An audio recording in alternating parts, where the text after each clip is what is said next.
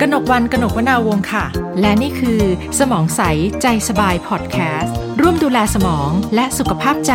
โดย ศูนย์ดูแลภาวะสมองเสื่อม โรงพยาบาลจุฬาลงกรณ์สภากาชาติไทย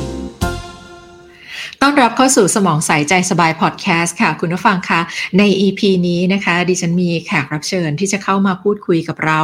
ท่านเป็นบุคคลต้นแบบในวงการวรรณกรรมนะคะ เป็นเจ้าของรางวัลศิลปินแห่งชาติสาขาวรรณศิลป์ประจำปี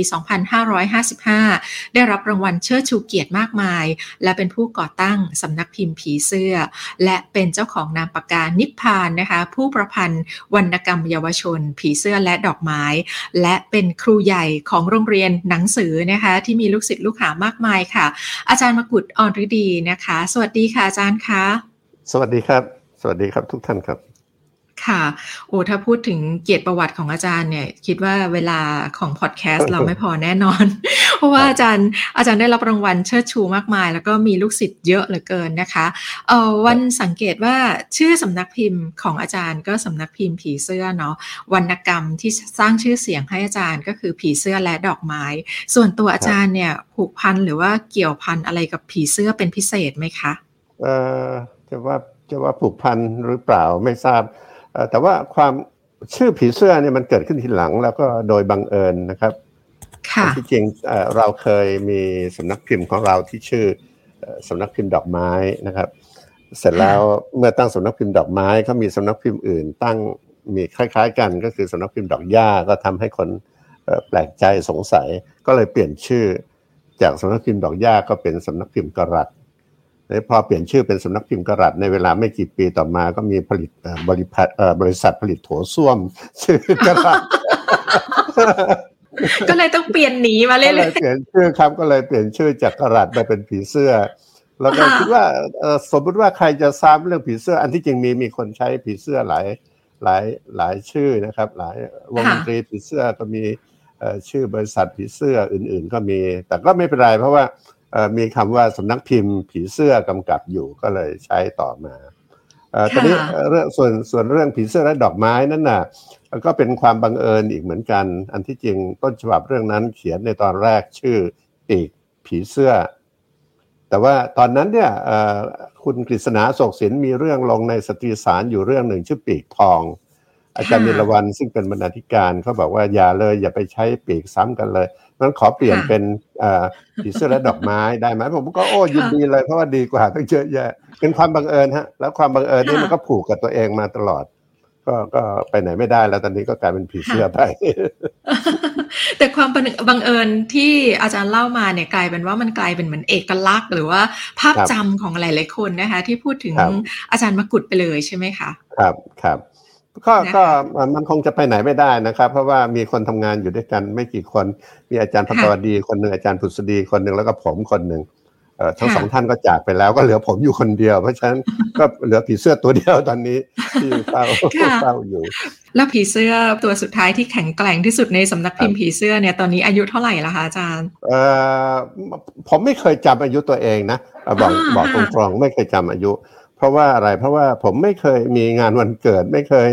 นึกถึงวันเกิดไม่เคยไม่ไม่ไม่เคยใส่ใจเรื่องวันเกิดเลย เพราะฉะนั้นก็นี่เป็นอย่างหนึ่งที่ผมรู้สึกว่าไม่ไม่ค่อย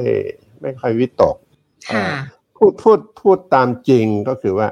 อันที่จริงแต่ก่อนมาเนี่ย ไม่ค่อยเจ็บป่วยนะครับ เพราะว่าเพราะว่าเพราะลืมอายุลืมอายุนะครับเมื่อคนอื่นเขาเกษียณกันแล้วเขาก็บอกว่าโอ้ยอายุมากแล้ว เอ้ยผมตกใจนะ ตอนที่เพื่อนผมทั้งหลายอายุหกสิบแล้วเขาบอกว่าหยุดทำงานแล้วเออไปเที่ยวกันได้แล้ว ผมบอกโอ้ยผมมีงานต้องทำตั้งเยอะแยะ แล้วไอ้เวลาเวลานั้นอะเวลาที่เพื่อนเตือนว่าเกษียณอายุแล้วหยุดทำงานแล้วเนี่ยมันผ่านมาตั้งสิบกว่าปีแล้วแล้วก็ยังยังไม่รู้สึกอาจารย์ก็ยังทุกวันนี้อาจารย์ก็ยังทำงาน เหมือนเดิมทำทำเหมือนเดิมทุกประการ เพียงแต่ว่าจำนวนชั่วโมงลดน้อยลงครับ สมัยก่อนผมทำงานวันละสิบห้าชั่วโมงสิบห้าชั่วโมงสิบห้าชั่วโมงครับสิบห้าชั่วโมงตั้งแต่เอ่อตั้งแต่เริ่มอายุยี่สิบนะฮะผมทำงานสิบห้าชั่วโมงมาตลอดนะเพิ่งเพิ่งมาเพิ่งมาหยุดเอ่อหมายความว่าเพิ่งทำงานน้อยลง หลังจากที่เอ่อเส้นเลือดเส้นเลือดเส้นเลือดไหลเส้นเลือดใหญ่ที่เลี้ยงหัวใจมันแตกฮ่าโอ้อาจารย์เล่าเรื่องเส้นเลือดหัวใจแตกด้วยแบบว่าเสียงขบขันมากเลยเนาะเออจริงๆว่าดูเป็นอาการวิกฤตนะ ตกใจใช่แน่ครับตอนใช่ที่เกิดใช่อาใช่การแบบนั้นค่ะคือเอ่อแพทย์ทั้งหลายที่เจอกันตั้งแต่วันวันที่โคม่าตั้งแต่วันที่ค่ะเอ่อเกิดเหตุเอ่อทุกท่านก็บอกว่า โอ้ มันเปอร์เซ็นต์มันรอดน้อยมากนะครับ เพราะว่าค่ะเอ่อมันแตกขณะที่อยู่ที่บ้านค่ะแล้วรอรอเข้าห้องผ่าตัดรออยู่ตั้งเจ็ดชั่วโมงอะค่ะ โอกาสที่จะรอดเนี่ยน้อยที่สุดนะครับ แต่บังเอิญได้แพทย์ที่เก่งก็ผมโชคดีครับ โชคดีค่ะก็เลยรอดตายโอ้แต่อาจารย์อาจารย์มาเล่าย้อนหลังนี่ดูอาจารย์แบบไม่ได้ไม่ได้ประหวั่นพันพลึงอะไรเลยนะอาจารย์แบบเป็นเรื่องที่ผ่านมาแล้วใช่ไหมอาจารย์กลัวกลัวตอนนี้ก็ยังกลัวอยู่อ๋อละละกลัวนะคะนะคะก็แต่ว่ามันเป็นจุดเปลี่ยนให้อาจารย์แบบกลับมาปรับ เอ่อเรื่องเวลาการทำงานพยายามครับค่ะนอนมากขึ้นพักมากขึ้น ออกกำลังกายบ้างนิดหน่อยครับเท่ที่ผ่านมาครับอาจารย์เป็นบรรณาธิการ อาจารย์เป็นนักเขียน อาจารย์เป็นอาจารย์สอนวิชาบรรณาธิการใช่ไหมคะครับแล้วก็เป็นครับครูสอนวิชาหนังสือ แล้วบางทีเนี่ยครับอาจารย์จะเหมือนเขียน Facebook โพสต์เรื่องเออภาษาผ่านโซเชียลเป็นระยะระยะด้วยใช่ไหมคะ ทำไมอาจารย์คือถึงได้เข้ามาอยู่ในวงการของวรรณกรรม การใช้ภาษาวิชาหนังสือ จากเด็กที่เกิดที่อำเภอเทพาใช่ไหมอาจารย์อาจารย์เป็นครัชาวบสงขลาอยู่ไกลมากนะครับ อยู่ไกลจากค่ะกรุงเทพไปประมาณหค่ะนึ่งพันกว่ากิโลเมตรเนี่ยนะครับค่ะใช้เวลาเดินทางสมัยก่อนนี่ยี่สิบชั่วโมงทางรถไฟยี่สิบชั่วโมง ครับยี่สิบโอ้ชั่วโมงครับสมัยก่อนนั่งค่ะรถไฟยี่สิบชั่วโมงเอ่อค่ะผมเกิดที่นั่นแล้วก็จนกระทั่งเรียนเรียนจบ เรียนจบชั้นประถม ชั้นมัธยม ชั้นมัธยมเข้าไปเรียนในเมืองที่หัดใหญ่ เสร็จแล้วเอ่อก็กลับมาเรียนมัธยมปลายที่ที่บ้านเกิดที่อำเภอเทพาจบมัธยมปลายก็ไปเรียนวิทยาลัยครูสงขลาจนกระทั่งจบ ก็ก็จบในปี 2514 แล้วก็เข้ามากรุงเทพทันที ไม่ไม่ได้เป็นครูสอนหนังสือไม่ได้อยากสอนตอนนั้นก็มาทำหนังสือเลยครับ มาทำหนังสืทำไมแล้วถึงทำกระโดดมามาทำหนังสือได้อาจารย์มันมันมีอะไรที่ดึงดูดอาจารย์ได้ อันที่จริงผมทำหนังสือมาตั้งแต่อายุสิบสามนะครับ เมื่อเรียนมัธยมค่ะเนี่ยผมพยายามเริ่มทำหนังสือเอ่อเหตุมันเกิดเนื่องจากว่าเมื่อเมื่ออายุสักประมาณหกขวบเสร็จๆผมเห็นเพื่อนเพื่อนข้างบ้านเขาอ่านหนังสือ ซึ่งตอนนั้นเนี่ยผมยังไม่รู้จักด้วยซ้ำว่ามันคือคือหนังสือการ์ตูนเขาอ่านหนังสือแล้วเขามีความสุข ผมก็เลยเลยตั้งใจว่าถ้าถ้าผมโตขึ้นเนี่ยผมจะทำไอ้เนี้ยทำไอ้ไอ้ไอ้แผ่นแผ่นบางๆอะไรอย่างเงี้ย เพื่อที่จะให้ค่ะคนอ่านแล้วมีความสุข ผมตั้งใจตั้งแต่ตอนนั้นนะนะครับ แล้วผมก็ก็ขอยืมเขาอ่านฉบับหนึ่งมันมันค่ะมีความสุขจริงคือตอนนั้นผมยังอ่านหนังสือไม่ออกผมจำได้ แต่ว่าผมค่ะอ่านหนังสือขวัญฟ้าหน้าดำได้ทั้งฉบับ โดยที่อ่านไม่ออกค่ะสักตัวหนึงนะผมอ่านรูปนะฮะอ่านรูปแล้วอ่ารู้เรื่องแล้วมีความสุขแล้วแล้วอ่าสนุก ก็เลยตั้งใจตั้งแต่ตอนนั้นอ่าเดี๋ยวก่อนอาจารย์ นี่เพิ่งทราบว่าขวานฟ้าหน้าดำนี่คือเป็นครับ แรงบันดาลใจเล่มให้อาจารย์เลยใช่ไหมเป็นเล่มครับแรกครับโอ้โหที่ที่ทำให้เด็กชายมกุฎในวันนั้นเนี่ยกลายมาเป็นอาจารย์มกุฎอรดีในวันนี้ศิลปินแห่งชาติ มาจากขวานฟ้าหน้าดำเลยเหรอคะอาจารย์ใช่ครับ เส้นทางการเข้าสู่วงการวรรณกรรมของอาจารย์เนี่ยวันเข้าใจว่าจุดที่มันน่าจะเป็นจุดเปลี่ยนอย่างหนึ่งก็คือ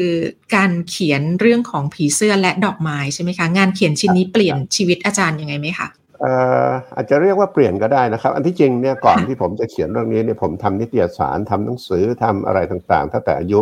เอ่อตั้งแต่ปีหนึ่งสี่จนกระทั่งปีหนึ่งแปดนะครับสองพันห้าร้อยสิบสี่เนี่ยผมเริ่มทำงานในกรุงเทพเอ่อทำไปเอ่อทำที่หลายหลายแห่งสองสามแห่งเอ่อ แล้วก็ทำที่ลลนาแห่งสุดท้ายในปี 2516 ถึง 18 2 ปีค่ะเอ่อผมก็ลาออกแล้วก็กลับไปกลับไปเขียนหนังสือ เขียนอยู่ค่ะปีหนึ่งอาจารย์ก่อนจะไปถึงงานเขียนนะ อยากทราบครับว่าในยุคนั้นนะคะวงการวงการหนังสือในยุคที่อาจารย์เข้าสู่วงการใหม่ๆในตอนนั้นเป็นยังไงคะเอ่อเฟื่องฟูน่าสนใจนะครับ เพราะว่าไม่ไม่มีอะไรที่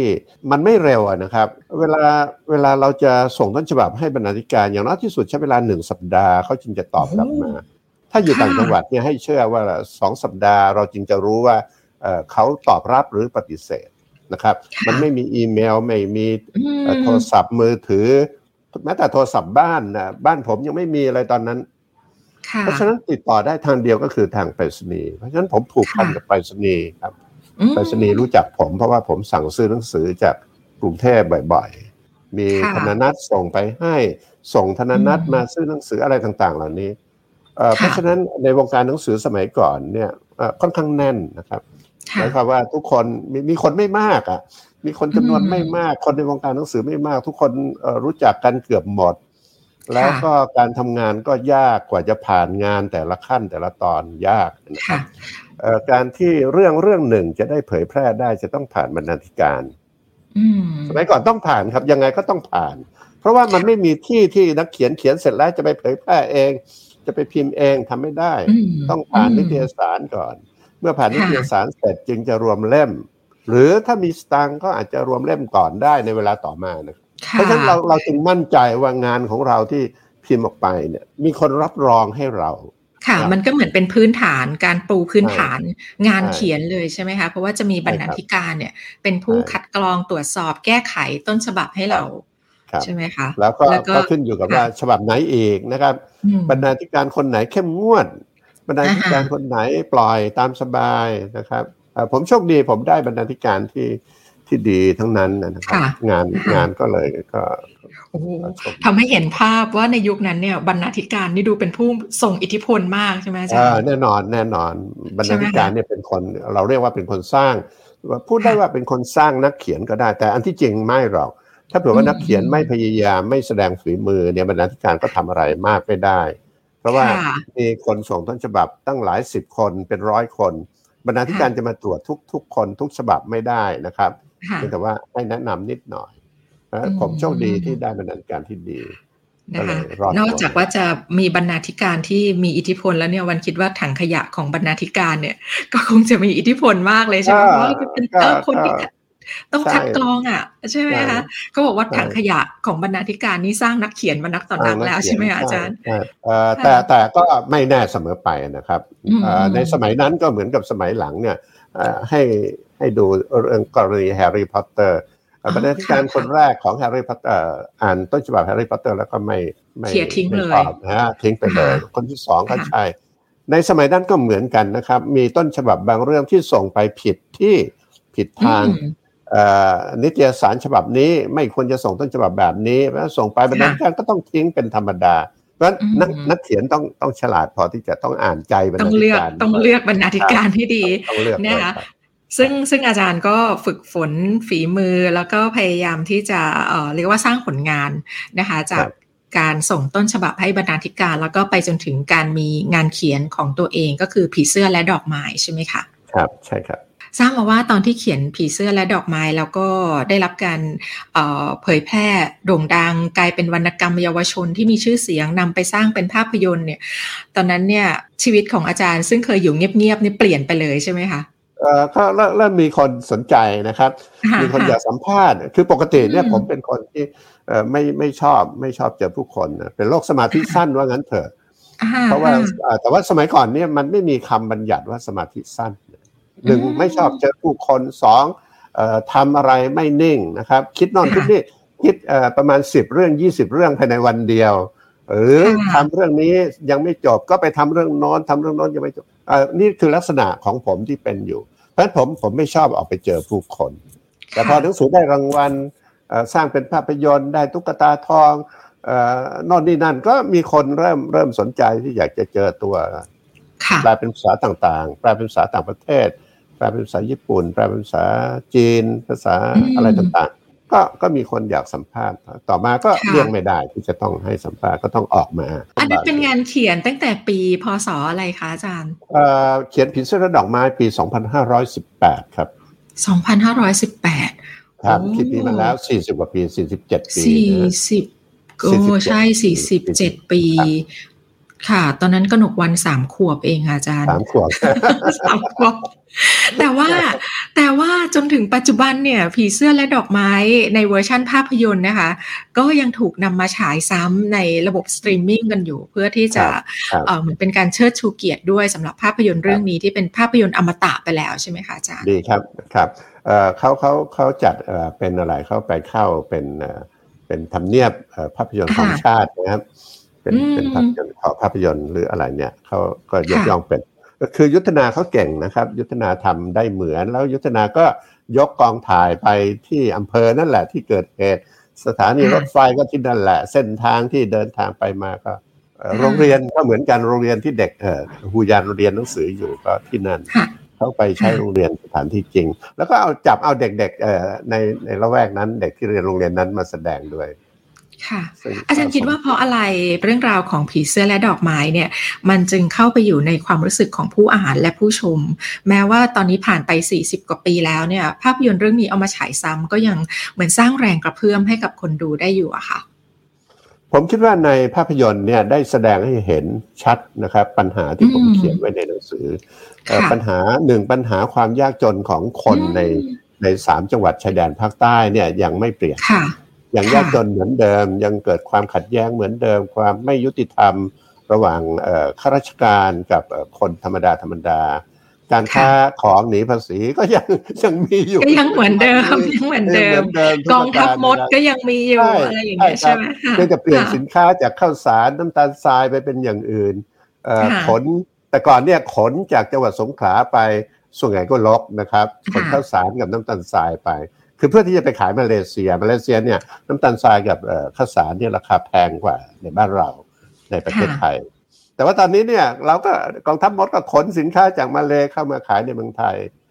กระบวนการค้าขนาดใหญ่ของของนายทุนของนักการเมือง อะไรก็ยังมีอยู่ ซึ่งพูดถึงมาตั้งแต่เมื่อ 40 กว่าปี 50 ปีที่แล้ว ก็ยังไม่เปลี่ยนครับ ผมคิดว่าด้วยเหตุนี้เองที่ทำให้คนคนรู้สึกสนใจ และอีกประการหนึ่ง ปัญหาชายแดนภาคใต้มากกว่าเดิมนะครับ เพิ่มขึ้นมามีการต่อสู้ มีการยิงกันฆ่ากัน มีการรบกันระหว่าง ฝ่ายไหนก็ไม่รู้กับฝ่ายรัฐบาลแต่สมัยนั้นในหนังสือนี่ยังไม่พูดถึงเรื่องการสู้รบนะครับจะพูดถึงพื้นฐานของปัญหา และอันที่จริงถ้าบอกว่าอ่านเรื่องสั้นของผมประกอบ เรื่องสั้นอื่น ๆ ที่เขียนในเวลาเดียวกันเนี่ย ก็จะเห็นว่าผมได้เริ่มบอกแล้วล่ะว่ามันมีการสู้แล้วนะ มีคนที่ไม่พอใจแล้วก็เอาศาสนาเข้ามาเกี่ยวข้องแล้วนะ เอาความขัดแย้งทางการเมืองเข้ามาเกี่ยวข้องแล้วนะไอการปกครองที่กดขี่ข่มเหงเขาเริ่มเอามาอ้างแล้วนะ เริ่มสู้กันแล้วนะ ผมพูดเสมอนะครับว่า ถ้าเผื่อว่ารัฐบาลสมัยนั้นและสมัยต่อมา อ่านวรรณกรรมเสียบ้างทำความเข้าใจหนังสือเสียบ้าง ก็จะได้ยินเสียงของประชาชนที่ผ่านนักเขียน เสียงของประชาชนที่ผ่านนักเขียน แล้วก็ทำความเข้าใจว่าไอ้เสียงนั้นน่ะเขาพูดอะไรบ้าง มันก็คงจะไม่ไม่ยืดเยื้อมาจนถึงขนาดนี้ เพราะว่ามันผ่านมาครึ่งศตวรรษแล้วนะครับ เออเรื่องราวของผีเสื้อและดอกไม้เนี่ยมีประเด็นที่สำคัญอีกอันนึงก็คือ เด็กและเยาวชนที่ต้องหลุดออกไปจากระบบการศึกษาใช่ไหมคะอาจารย์เนี่ยให้ความสำคัญกับเรื่องการอ่าน แล้วก็หนังสือพลังของหนังสือใช่ไหมคะอาจารย์ทำโครงการมากมาย โดยเฉพาะเรื่องของห้องสมุดหมุนเวียนใช่ไหมคะแล้วอาจารย์ก็พบเจอว่าการอ่านและหนังสือเนี่ยมันเปลี่ยนชีวิตของคนได้ อาจารย์มีกรณีศึกษาที่อยากจะเล่าให้ฟังไหมคะว่าการอ่านนี่มันเปลี่ยนชีวิตคนได้ยังไง ผมผมอวดเสมอนะครับ มีอยู่กรณีหนึ่งที่ผมอวดก็คือว่า ผมผมบอกผมบอกรัฐบาลทุกรัฐบาลจนกระทั่งบัดนี้เป็นเวลา 20 ปี ผมบอกว่าหนังสือเนี่ยเปลี่ยนโลกได้นะครับ อย่าว่าแต่ประเทศไทยเลย โลกเนี่ยเปลี่ยนเพราะหนังสือมาตลอดเวลาทุกยุคทุกสมัย มีหนังสือเข้าไปเกี่ยวข้องกับการเปลี่ยนแปลงของประเทศต่างๆ ของโลกในทุกยุคนะครับ เพราะฉะนั้นถ้าเผื่อว่าคุณต้องการเปลี่ยนประเทศไทยให้ดีขึ้น คุณต้องใช้หนังสือ เพราะว่าเป็นเครื่องมือเดียวที่เข้าถึงง่าย เร็วราคาถูก แล้วก็แพร่หลายได้กระจายที่สุด ผมเริ่มเปิดเผยเรื่องนี้ในนิตยสารสารคดี ในเดือนเมษายน 2554 นะครับถึงเวลาแล้วที่ประเทศไทยจะต้องควรจะต้องมีสถาบันหนังสือแห่งชาติ นั่นหมายความว่าอะไร หมายความว่าจะต้องมีศูนย์กลางของการจัดการเรื่องความรู้ โดยหน่วยงานใดหน่วยงานหนึ่ง กระจายไปทั่วประเทศนะครับ ให้ทุกคนได้ได้มีโอกาสเท่าเทียมกัน วิธีนี้เนี่ยอินเดียทำมาแล้วก่อนเรา อินเดียมีสถาบันหนังสือแห่งชาติมาเป็นเวลาประมาณเกือบ 70 ปีแล้วในขณะนี้นะครับ คือหลังจากได้รับเอกราชจากอังกฤษปั๊บเนี่ยอินเดียเริ่มทำเลยเพราะอะไร เพราะคนอินเดียไม่มีความรู้มากกระจายนะครับพอให้คนมีความรู้เนี่ย เวลารัฐบาลจะพูดจาอะไรจะทำอะไร พูดกันง่าย เพราะว่าเขามีความรู้เหมือนกันนะครับแต่ว่าของเรามีวันวันวันวันเล่าให้ฟังนะอาจารย์วันเคยไปอินเดียแล้ววันตะลึงมากเลย เพราะว่า สี่แยกไฟแดงเขาอะที่รถติดติดอาจารย์มีมีเด็กเอาหนังสือมาขายอะหอบแบบหอบมาเป็นตั้งๆเลยอะมาขายหนังสือ ใช่ไหมคะหูเราเห็นแล้วแบบฮะอุ้ยอินเดียนี่แบบคนอินเดียชอบอ่านหนังสือมากใช่ไหมคะตัวอย่างที่ประสบความสำเร็จนะครับ แล้วผมอยากจะบอกก็คือว่า เราได้ทดลองที่จังหวัดกระบี่นะครับด้วยวิธีเอาหนังสือไปให้เขาอ่าน เป็นหนังสือที่หนึ่งเขาต้องการอ่าน นะครับ เราสำรวจก่อนว่าเขาต้องการอ่านอะไร เขาอยากได้อะไรบ้าง เราก็หาไปอีกประเภทหนึ่งก็คือหนังสือที่เราคิดว่ามีประโยชน์สำหรับเขา แล้วเขาจำเป็นเขาเขาควรจะได้อ่านนะครับ อีกประเภทหนึ่งก็คือหนังสือที่เขาจำเป็นต้องอ่านจำเป็นต้องอ่านมีอะไรบ้าง เช่น เรื่องกฎหมายพื้นฐาน เรื่องความรู้สุขภาพ เรื่องอะไรต่อมีอะไรที่ถ้าเผื่อว่าคนไม่อ่านไม่ได้มีความรู้ด้านนี้ เรื่องนี้แล้วเนี่ย ชีวิตเขาคงแย่ เช่นเขาไม่รู้เลยว่าสุขภาพเขาควรจะดูแลยังไง เขาไม่รู้เลยว่ากฎหมายข้อนี้เป็นยังไง เรื่องนี้ควรจะปฏิบัติตัวยังไง ในที่สุดเขาก็จะถูกจับซ้ำแล้วซ้ำเล่าอะไรเหล่านี้เป็นต้นนะครับ เราก็จัดหนังสือสามประเภทนี้ไปให้เขา เราใช้เวลาทำวิจัยอยู่เป็นเวลาหนึ่งปี ผมจะยกตัวอย่างว่ามีหมู่บ้านแห่งหนึ่งนะครับแต่ก่อนนี้เนี่ยเป็นหมู่บ้านที่ยากจนที่สุดในโครงการ และเป็นหมู่บ้านที่ยากจนมากในจังหวัด คนเหล่านี้ก็เริ่มกระตือรือร้นมากขึ้น เริ่มทำงานเริ่มหางานประเภทอื่นๆ ไม่ไม่ดักดานอยู่กับงานเก่าๆ เช่น แต่ก่อนเนี่ยก็รับจ้างอย่างเดียว แต่ตอนหลังเนี่ยพอไปอ่านหนังสือเรื่องหญ้าหญ้านะครับหญ้าหญ้าเนี่ยหญ้าที่เราสนามหญ้าเนี่ยเขาก็เริ่มปลูกหญ้าเพื่อที่จะเอาหญ้าไปขายเลี้ยงวัวชนนะครับนะครับ อ่าแล้วก็อื่นๆอีกนะครับ เลี้ยงเป็ดเลี้ยงไก่เห็นหนังสือเลี้ยงเป็ดเลี้ยงไก่เขาก็มีมีเอ่อมีอะไรมีฝีมือมีทักษะไปดูเรื่องเห็ดเขาก็ไปเพาะเห็ดวิธีเพาะเห็ดก็อ่านเสร็จแล้วเขาก็ได้ความคิดว่า เออไอ้ศัตรูของเห็ดเนี่ยมันอยู่ที่พื้นดินเป็นส่วนมากนะครับ มีมดแมลงตะไคร่หรืออะไรต่างๆนี่ทำให้เห็ดมันเสีย เพราะฉะนั้นทำไมเราไม่เพาะเห็ดโดยขึงมันกลางอากาศเลย แล้วก็ไม่ให้โดน พื้นดินนะครับเห็ดผลผลิตเห็ดของเขาได้ผลร้อยเปอร์เซ็นครับไม่เสียเลยโอ้โหนี่คือสิ่งที่เราได้เห็นนะครับ คุณยายคนหนึ่งอายุเจ็ดสิบกว่าแล้ว อยู่บ้านอ่านหนังสือไม่ออก แต่พอมีโครงการนี้ไปก็ถามลูกว่าเนี่ยเขาให้อ่านอะไรกันบ้าง หามาให้ยายอ่านหลานเนี่ยก็เอาหนังสือจากจากมัสยิดเนี่ยไปอ่านให้ฟังบังเอิญไปอ่านเล่มที่คุณคึกฤทธิ์ปราโมทเขียนถึงตำราอะไรไอ้น้ำพริกนะครับน้ำพริกชนิดต่างๆ คุณยายบอกว่าเอ้ไอ้แบบนี้นี่ฉันก็ทำได้นะครับ คุณยายก็รื้อฟื้นความรู้ของตัวเองแล้วก็ทำน้ำพริก คือเราไปหมุนเวียนหนังสือเราจัดงานทุกสามเดือนหมายความว่าเราจะเดินทางไปที่นั่น แล้วก็ ให้เขาจัดงานกันมาเจอกัน คุณยายก็เอาทำน้ำพริกมาขายตลับละสิบห้าบาทอะ ผมจำได้ คุณยายภูมิใจมากในชีวิต ในชีวิตนี้ไม่เคยหาเงินได้ครั้งละสิบห้าบาทเป็นก้อนเป็นกำนี่คือนี่คือความสำเร็จใหญ่หลวง แต่นั่นเรื่องเล็กมากนะครับ เรื่องที่ผมเล่ามาทั้งหมดนี่เรื่องเล็กน้อยมาก เวลาผ่านไปสามปีหมู่บ้านที่ผมบอกว่ายากจนที่สุดเนี่ย ค่อยๆ ร่ำรวยขึ้นนะครับมีคนคนหนึ่งชื่อชื่อเจ๊หันยะลาซึ่งเป็นหัวหน้า หัวหน้ามัสยิด หัวหน้าหมู่บ้าน หัวหน้าคนทั้งหลายในโครงการการอ่านเนี่ยจากจากค่าแรงร้อยี่สิบบาท บางเจ๊หันยะลา มีเงินหมุนเวียนในกิจการของตัวเอง วันละสองแสนกว่าบาทนะครับโอ้เขากลายเป็นเศรษฐีเพราะหนังสือนะครับมีรถยนต์ห้าคันนะครับสำหรับกิจการของเขาเขามีกิจการต่างๆ ง่าย ๆนะครับ เรื่องหนึ่งกิจการอย่างหนึ่งก็คือว่า ปกติเวลาเวลาเกิดโรคระบาดไอ้ไข้เลือดออกเนี่ยกระทรวงสาธารณสุขก็จะประกาศบอกว่าให้คว่ำไอ้ภาชนะทั้งหลายเสียอย่าให้น้ำขังครับกะลากะเลออะไรเนี่ยให้คว่ำเสียอย่าอย่าให้ยุงไปไข่มันจะมีปัญหาเอาละพอถึงเวลาไปคว่ำกะลามะพร้าวเสร็จ ไก่มันได้กลิ่นมะพร้าวอยู่ในฝากะลาเนี่ย มันก็ไปเอาเท้าเอาตีนเขี่ยแล้วก็จิกจิกจิกจิก หนูก็ได้กลิ่น หนูก็ไปพลิกไอ้ฝากะลาอีก ในที่สุดสองหนสามหนมันก็เกิดยุงขังอยู่นั่นแหละ บางเจหันแกไปได้ไปอ่านหนังสือเล่มหนึ่งที่เราขนไปว่าด้วยการเผาถ่านเอ้ยโอ้เรื่องนี้คลาสสิกมากเวลามะพร้าวมันเผาถ่านได้ บางเจหันเดินไปตามหมู่บ้านต่างๆ ประกาศเลยนะครับกะลามะพร้าวไม่ต้องคว่ำอีกต่อไปแล้วต่อไปนี้ จับใส่ถุงมา มาขายผมผมจะซื้อกิโลละห้าสิบสตางค์ชาวบ้านอยู่เฉยๆเก็บกะลามะพร้าวได้ห้าสิบสตางค์ใครจะไม่เอา วันหนึ่งสิบกิโลได้ห้าบาทยี่สิบกิโลร้อยกิโลได้ห้าสิบาท ก็ไปเก็บสิตามที่ต่างๆ เพราะฉะนั้นไอ้คำประกาศไม่ต้องมีความหมายอีกต่อไป เพราะว่ากะลามะพร้าวถูกเก็บไปหมดแล้วค่ะแล้วก็เป็นรายได้ด้วยครับและนะครับในเดือนต่อมาในเดือนต่อมา บางเจ๊หันเอากะลามะพร้าวไปเผาเป็นถ่านนะครับ เป็นถ่านกะลามะพร้าว ส่งเข้าโรงงานเพื่อทำถ่านอัดแท่งไอ้ที่เรากินตามไอ้ไอ้ชาบูอะไรทั้งหลายเนี่ยที่เป็นแท่งยาวๆเนี่ยนะครับ บางเจ๊หันขายได้กิโลละสี่บาท บางเจ๊หันมีกำไรจากการทำเผาถ่าน ซื้อกะลามะพร้าวทันทีนะครับในเวลาไม่กี่เดือน เดือนละประมาณสี่หมื่นบาทครับ จากการอ่านหนังสือ จากหนังสือครับ นอกจากทำรายได้ให้แก่ตัวเองแล้ว ยังช่วยชาวบ้านที่ยากจนกว่าตัวเองด้วย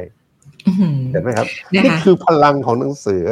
รู้สึกเลยว่าเสียงของอาจารย์นี่ดูแบบว่าพลังมาเลยนะ แต่ว่าอยากจะชวนคุณผู้ฟังนะ ลองไปหาคลิปวิดีโอที่สัมภาษณ์บางเจ๊หันเนี่ยเพราะว่าสื่อหลายฉบับเขาไปสัมภาษณ์อยู่ แล้วเราจะเห็นแววตาที่แวววาวของบางเจ๊หันน่ะใช่ไหมอาจารย์เวลาเขาพูดถึงหนังสืออะคนที่ไม่เคยได้อ่านหนังสือ แล้วเวลาเขาได้อ่านเนี่ยโอ้โหแววตามันเป็นประกายแบบส่องแสงได้เลยอะใช่ไหมคะเจ๊หันเรียนป .6 นะครับอ่าฮะ เรียนป .6 แล้วก็หลังจากที่ได้อ่านหนังสือที่เราขนไปให้เพียงไม่กี่สิบเล่ม ในที่สุดบางเจหันก็ทำอะไรทำโครงการสวัสดิการชุมชนในหมู่บ้าน ค่ะค่ะกองทุนกองทุนหมู่บ้าน กองทุนสวัสดิการชุมชน ผมก็เป็นสมาชิกเขานะครับ คือถ้าเกิดเจ็บป่วยเมื่อไหร่เข้าโรงพยาบาลเนี่ยเขาจะจ่ายค่ารักษาพยาบาลให้ จ่ายวันละบาทอะ ค่ะ นี่กลายเป็นแบบผู้นำชุมชนแบบธรรมชาติเลยเนาะไม่ได้มีตำแหน่งตำแหน่งอะไรเลย แต่ว่าพอเขามีหนังสือเขาจะรู้สึกว่าเขาไม่ได้คิดถึงตัวเองละเขาคิดถึงชุมชน เขาอยากจะทำให้ชุมชนของเขามันพัฒนาทุกคนอยู่ดีกินดีมากขึ้นอันนี้บางเจ้าหันเขาก็คลั่งคลั่งหนังสือเหมือนผมนี่แหละ พียงแต่ว่าเขาเขาอยู่ในพื้นที่ของเขาอาจารย์ใช้คำว่าคลั่งเลย เป็นอาการคลั่งหนังสือเหมือนกัน เพราะฉะนั้นเนี่ยทั้งอาจารย์ทั้งบางเจหันนี่คือพอเจอกันแล้วเหมือนแบบเคมีเข้ากันมากใช่ไหมเพราะอาการเดียวกันคลั่งหนังสือเดี๋ยวเดี๋ยวจะกลายเป็นเรื่องบางเจหันเยอะกันไปกับเรื่องอาจารย์มากุดก่อนนะคะ แต่ว่าจริง ๆ ต้องบอกท่านผู้ฟังว่าถ้าเราจะคุยเรื่องหนังสือกับอาจารย์มากุดเนี่ยโอ้โหเวลา 30 นาทีไม่มีทางพอเพราะว่าเรื่องเล่าของอาจารย์เรื่องเล่าเนี่ยจะเยอะมากนะคะเพราะว่าหนังสือเนี่ยเปลี่ยนชีวิตของผู้คนได้มากมายเหลือเกิน แต่ว่าสำหรับ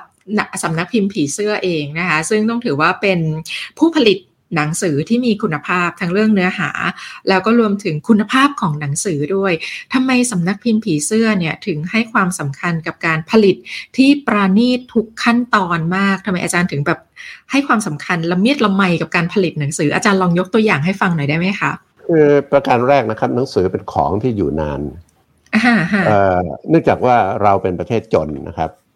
คนคนที่คนที่ซื้อหนังสือไม่ใช่คนรวยทุกคน เพราะฉะนั้นเวลาเวลาคนจนซื้อหนังสือเนี่ยเขาอยากจะให้มันตกทอดไปถึงลูกหลานเขาด้วย เพราะเราต้องคำนึงถึงว่าหนังสือเนี่ยไม่ได้อ่านเพียงหนึ่งหนึ่งรุ่น ไม่ใช่เจเนอเรชันเดียวนะครับ ตกไปถึงรุ่นลูก รุ่นหลาน รุ่นแหลน รุ่นลื้อสามสี่รุ่นก็ได้นะครับ ซึ่งเป็นอย่างนั้นเราก็ได้ปรากฏแล้ว มีเด็กหลายคนที่ส่งข่าวมาบอกผม บอกว่าเนี่ยคุณยายซื้ออ่านตั้งแต่สาวๆ แล้วก็ตกมาถึงแม่ แล้วก็ต่อมาก็มาถึงตัวเองเออนั่นประการหนึ่งนะครับหนังสือเป็นสิ่งที่จะตกทอดต่อไปออีกอย่างหนึ่งก็คือว่าไอ้ความสวยงามเนี่ยความความประณีตความสวยงาม เวลาเวลาใครเห็นซ้ำๆบ่อยๆสิ่งนั้นจะซึมเข้าไปในตัวตนของเขาในความรู้สึกนึกคิดของเขา เช่นถ้าเกิดว่าเราเห็นของสวยทุกวันทุกวันทุกวัน เราฟังเพลงเพราะทุกวัน เราก็จะรู้จักความไพเราะของเพลง เราจะรู้จักท่วงทำนองดนตรี ถ้าเกิดว่าดนตรีนี้ไปปรากฏในอีก 5 ปี 10 ปีข้างหน้า เราก็จะจำได้นะครับ เพราะฉะนั้นหนังสือเนี่ยมันเป็นสิ่งหนึ่งที่จะฝึกให้คนได้เห็นตั้งแต่ต้นนะครับ ตรงตรงไหนบ้างเช่นถ้าสมมติว่าตรวจปุ๊บผิด เยอะเลยเป็น 20-30คำในเล่มหนึ่งหนึ่งคนอ่านก็อาจจะรำคาญ แต่ถ้าเผื่อว่ามันผิดน้อยที่สุดสักสองคำสามคำห้าคำหรือไม่ผิดเลยก็ยิ่งดีใหญ่ขาดทุนบ้างไม่เป็นไร เพราะว่าสิ่งที่เราได้กำไรก็คือว่า เราทำให้คนประณีตขึ้น เราทำให้คนเห็นความงามมากขึ้น อาจารย์ยกตัวอย่างหน่อยว่าความประณีตของหนังสือสำนักพิมพ์ผีเสื้อเนี่ยมีตั้งแต่ตรงไหนบ้างมีเอ่อมีปกสันปกปกแข็งสันโค้งนะครับสมัยก่อนเนี่ยสมัยก่อนโบราณก็ทำด้วยมือนะครับ ใช้ค้อนเคาะทีละเล่มทีละเล่ม แต่ว่าการใช้เคาะ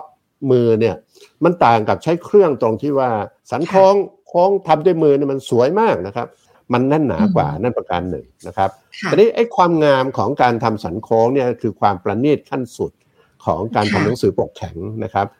ทั่วโลกเขาก็รู้จักสิ่งนี้ดี ตั้งแต่สมัยโบราณกาลลองเข้าไปในในหอสมุดของชาติใหญ่ ๆ หอสมุดโบราณทั้งหลายเนี่ยก็จะเห็นว่าหนังสือปกแข็งสันโค้งประดับประดาสวยงาม นั่นเป็นนั่นเป็นอะไร เป็นทรัพย์สมบัติของของชาติอีกประการหนึ่ง แล้วก็หนังสือที่อยู่ภายใต้การผลิตของสำนักพิมพ์ผีเสื้อเนี่ยจำนวนไม่น้อยเลยก็จะเป็นวรรณกรรมเยาวชนที่เป็นวรรณกรรมในความทรงจำ นะคะของผู้คนนะคะอย่างตะกี้ที่เราพูดถึงผีเสื้อและดอกไม้นั่นแน่นอนนะคะหรืออย่างโต๊ะโตจังเด็กหญิงข้างหน้าต่าง ใช่ไหมคะ ก็จะมีวรรณกรรมเยาวชนที่อยู่ในระดับอมตะนิรันดร์การเนี่ยของสำนักพิมพ์ผีเสื้อหลายเรื่องทีเดียว แล้วก็อาจารย์เองก็ให้ความสำคัญกับนักเขียนเด็ก ผู้อ่านเด็กมาก ๆ อาจารย์ทำโครงการชวนเด็กมาเขียนบันทึกด้วยทำไมอาจารย์ถึงถึงทำโครงการนี้ แล้วก็สุดท้ายเนี่ยก็เป็นที่มาของนักเขียนเด็กให้อาจารย์เล่าให้ฟัง ปัญหาเรื่องเด็กไทยไม่อ่านหนังสือ มีมานานแล้วมีมานานเกินกว่าครึ่งศตวรรษ ตั้งแต่ก่อนสงครามโลกครั้งที่สองพอหลังสงครามโลกครั้งที่สองนี่ยูเนสโกก็พยายามเข้ามาช่วยช่วยดึงให้คนอ่าน ช่วยใช้วิธีของยูเนสโกใช้วิธีของฝรั่ง พยายามที่จะบอกว่าการอ่านต้องเริ่มจากครอบครัว พ่อแม่ต้องสนับสนุนให้ลูกอ่าน เราก็เชื่อฟังคำของยูเนสโกมาแต่เราลืมไปว่าหนึ่งคนไทยยากจนสองคนไทยไม่มีการศึกษามาก เพราะฉะนั้นการที่จะบอกว่าการอ่านต้องเริ่มจากครอบครัว พ่อแม่ที่ไม่มีความรู้ไม่อ่านหนังสือไม่ออก เขียนไม่ได้ ไม่มีสตังค์เขาจะไปสนับสนุนการอ่านของลูกได้ยังไงเขานึกไม่ออกนะครับ เพราะฉะนั้นผมผมเข้าใจว่า หน่วยงานสำคัญที่สุดสำหรับการอ่านหนังสือของเด็กเนี่ยควรจะอยู่ที่โรงเรียนครับกระทรวงศึกษาธิการจะต้องทำให้ดีทีเดียวว่า จะทำทำอย่างไรให้เด็กอ่านหนังสือได้ในที่สุดเราก็เฝ้าดูมาตั้งหลายปีนะครับ ผมเกี่ยวข้องกับการอ่านหนังสือมาตั้งแต่อายุ 13 เพราะว่าผมรู้ว่าในชนบทนั้นนะไม่มีห้องสมุดให้เด็กอ่านเพราะฉะนั้นผมก็พยายามคิดคิดคิดคิดคิดคิดเด็กไม่เด็กไม่อ่านหนังสือนั่นแสดงว่าการลงทุนการใช้งบประมาณที่มันต้องมีอะไรผิดนะ เพราะไม่เช่นนั้นแล้วคุณส่งเสริมการอ่านแก่เด็กในประเทศมาตั้งเป็นเวลาครึ่งศตวรรษ แต่คุณก็พูดว่าเด็กไม่อ่าน คนไทยไม่อ่าน แต่ผมรู้อย่างหนึ่งว่าผิดไอ้คนไทยไม่อ่านหนังสือนี่ไม่ใช่ เพราะว่าผมได้ทดลองแล้วเอาหนังสือไปให้คนอ่าน คนชนบทซึ่งไม่เคยอ่านหนังสือเลย ในที่สุดก็อ่าน จะบอกว่าคนไทยไม่อ่านหนังสือนี่ผมเถียง ผมเถียงหัวติดดินอะไรหล่ะไม่ใช่หัวชนฝานะครับ คุณหาหนังสือที่ไม่เหมาะแก่เขาต่างหากอันนี้พอมาพูดถึงเด็ก เราก็บอกว่าเด็กไทยไม่อ่านหนังสือเอ๊มันต้องมีอะไรผิดนะ แต่เดิมเนี่ยเราผู้ใหญ่ทั้งหลาย พวกครูบาอาจารย์พวกนักวิชาการ ก็หาหนังสือแต่งหนังสือส่งไปให้เด็กอ่าน แล้วก็บอกให้เด็กอ่านสิแล้วก็ประเมินให้รางวัลโน่นนี่นั่นแล้วก็บอกเด็กอ่านสิผมก็มามาคิดดูว่าวิธีอย่างนั้นใช้มานานแล้วทำไมมันไม่ได้ผล ลองวิธีใหม่ไหมผมก็เลยคิดว่า ถ้าแทนที่เราจะส่งหนังสือไปให้เด็กอ่าน เราลองส่งสมุดไปให้เด็กเขียนดีไหม แล้วรอว่าเด็กจะอ่านเมื่อไหร่นะครับ เพราะอะไร เพราะสังเกตไหมครับ เด็กอายุสองขวบสามขวบ เริ่มเขียนฝาผนัง เริ่มเขียนโน่นเขียนนี่เริ่มเขียนนั่น นั่นแสดงว่าเด็กเนี่ยมีนิสัยติดตัวอย่างหนึ่งทุกคนก็คือ อยากเล่าเรื่อง และเมื่อยังเขียนหนังสือไม่ได้ ก็อยากเล่าด้วยรูปภาพ ตามฝาบ้าน ตามบันได ตามพื้น ตามโน่นตามนี่เต็มไปหมด ก็ลองเอาสมุดไม่มีเส้นบรรทัดไปให้เด็ก แล้วให้เด็กเขียนดูสิ ผมก็เริ่มโครงการนี้ในปี 2557 นะครับ ประกาศทั่วไปบอกว่า ใครมีลูกอายุตั้งแต่ 6 ขวบถึง 9 ขวบ หรือ 11 ขวบตอนนั้น ให้ส่งจดหมายมาถึงผมแล้วผมจะส่งสมุดไปให้ ก็มีเด็กทั่วประเทศไทยนะครับจำนวน 1,100 คน เยอะนะครับ ไม่น้อย 1,100 คนเขียนจดหมายด้วยลายมือของตัวเอง บางคนสะกดไม่เป็นให้พ่อแม่สะกดให้ แต่ว่าอย่างไรก็ตามผมส่งสมุดไปให้แก่เด็กเหล่านี้ทั้งหมดบางคน ผมเดินทางไปถึงบ้านเขา ไปถึงโรงเรียนเขาเพื่อที่จะมอบให้เขาเองในจำนวน 1,100 คนนั่นนะพ่อแม่ก็เริ่มถ่ายรูปส่งมาให้ผมดูว่าลูกของเขาได้ทำอะไรบ้าง เขียนอะไรบ้าง ในในไม่กี่เดือนต่อมา ผมก็เห็นลายลายมือยุ่งยุ่งเขียนบันทึกอย่างจริงจังมากของเด็กหญิงคนหนึ่งชื่อไซยุริสกามโตะค่ะผมก็เชิญเข้ามานะครับ เชิญเข้ามาที่สำนักพิมพ์ ตอนแรกแม่เขาก็อิดออด เพราะว่ากลัวว่าเราจะเอาลูกเข้ามาทำอะไร จะเอาไปโฆษณาหรืออะไรหรือเปล่าตอนนั้นตอนนั้นไซยุริกี่ขวบคะไซยุริเด็กมากตอนนั้นกว่าครับเด็กตัวนี้ครับหกขวบกว่ายังไม่เจ็ดขวบนะครับ ยังเรียนชั้นอนุบาลในที่สุดก็ได้เจอกัน แล้วก็คุยกันคุยกันครั้งแรกสี่ชั่วโมงค่ะค่ะเด็กอายุยังไม่เจ็ดขวบคุยกับผมสี่ชั่วโมงค่ะเราก็ได้อะไรเยอะแล้วในที่สุดอ่าฮะเขาก็รับปากมั่นเป็นมั่นเหมาะว่าเขาจะเขียน แล้วเขาก็เขียนจริงจังในที่สุดเราก็ได้สรุปก็คือว่าเราได้ต้นฉบับของเขามาภายในเวลาสามเดือนค่ะแล้วก็พิมพ์เป็นหนังสือในปีในปีนั้นเอง แล้วก็ส่งเข้าประกวด แล้วก็ได้รางวัลค่ะได้รางวัลในปีที่มีรางวัลหนังสือแห่งชาติ หรือ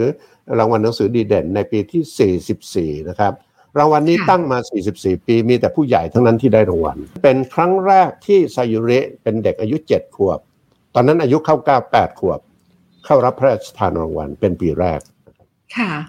ในปีต่อมา เราก็มีอีกเด็กแบบนี้เนี่ยเรามีเยอะแยะไปหมด เรามีเนี่ยตินตินกับนายใจได้รางวัลในปีต่อมา แล้วก็มีเด็กโตเด็กโตก็คือเด็กซึ่งไม่มีดวงตาชื่อพลอยพลอยเรียนอยู่จุฬากับผม แล้วก็ผมก็ให้เขียนบันทึกเหมือนกันนี่แหละนะพลอยก็เขียนหนังสือด้วยในปีนั้น ก็เอามาจากบันทึกนี่แหละมาพิมพ์ ขณะนี้เนี่ยเรามีเด็กที่ได้รางวัลจากการเขียนสมุดบันทึกจำนวนถึง 8 คนละ อืม อืมค่ะค่ะมีบางคนตินตินเนี่ยได้ถึงสามรางวัล เขียนหนังสือค่ะสามเล่มได้สามรางวัลนะคะ จากสมุดบันแล้วทึกเนาะเขียนในขณะที่อายุเจ็ดขวบแปดขวบเท่านั้นนะครับค่ะ ฟังเรารู้สึกว่าโอ้โหฮึกเหิมมากอาจารย์น่ากลัวน่ากลัวตรงไหน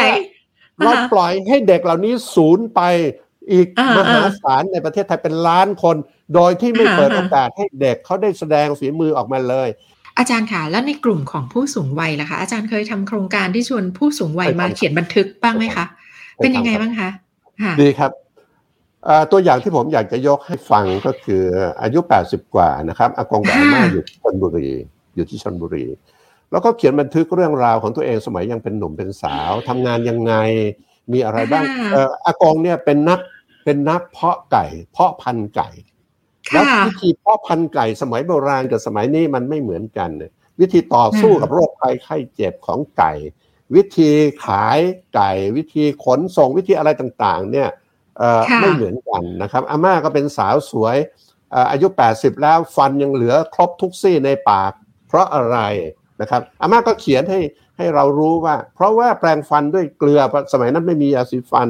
เพราะค่ะเพราะฉะนั้นก็แปรงฟันด้วยเกลือเกลือเนี่ยช่วยรักษาฟันไว้ ให้ครบหมดทุกซี่อืมอย่างนี้เป็นต้นนะครับ เราก็พยายามเพียงแต่ว่าเออไม่เอ่อตอนหลังนี่ไม่มีกำลังพอที่จะทำโครงการเอ่อทุกโครงการ เราเคยทำแม้กระทั่งให้ให้คนตาบอดฝึกเขียนหนังสือนะครับค่ะซึ่งก็ได้ได้มา ตอนนี้มีมีเด็กตาบอดหลายคนเอ่อคนตาบอดหลายคนที่เขียนหนังสือก็ก็เริ่มประสบความสำเร็จกันมากมายค่ะโอ้อาจารย์ทำโครงการเกี่ยวกับเรื่องของ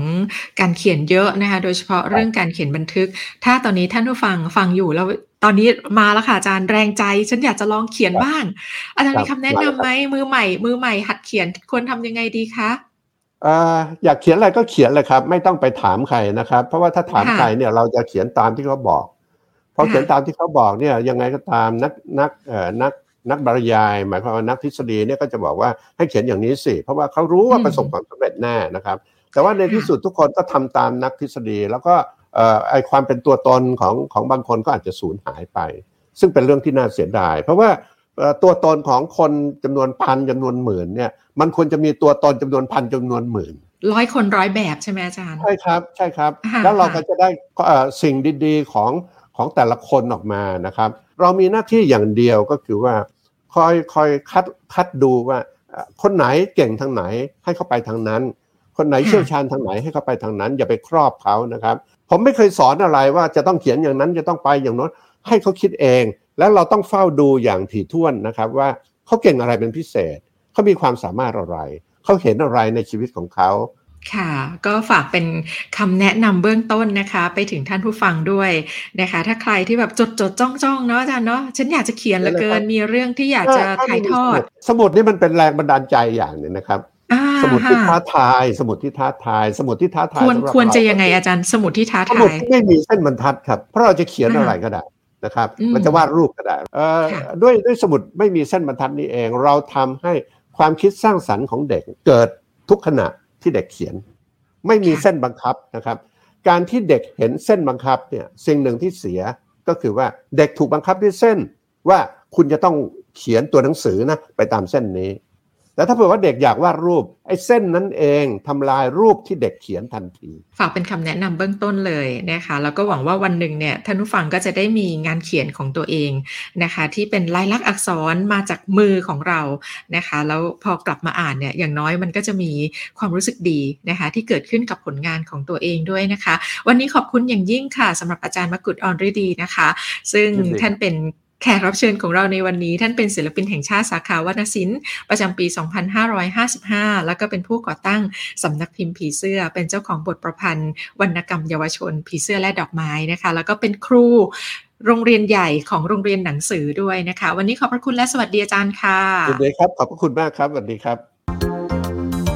สมองใส ใจสบายพอดแคสต์ ร่วมดูแลสมองและสุขภาพใจ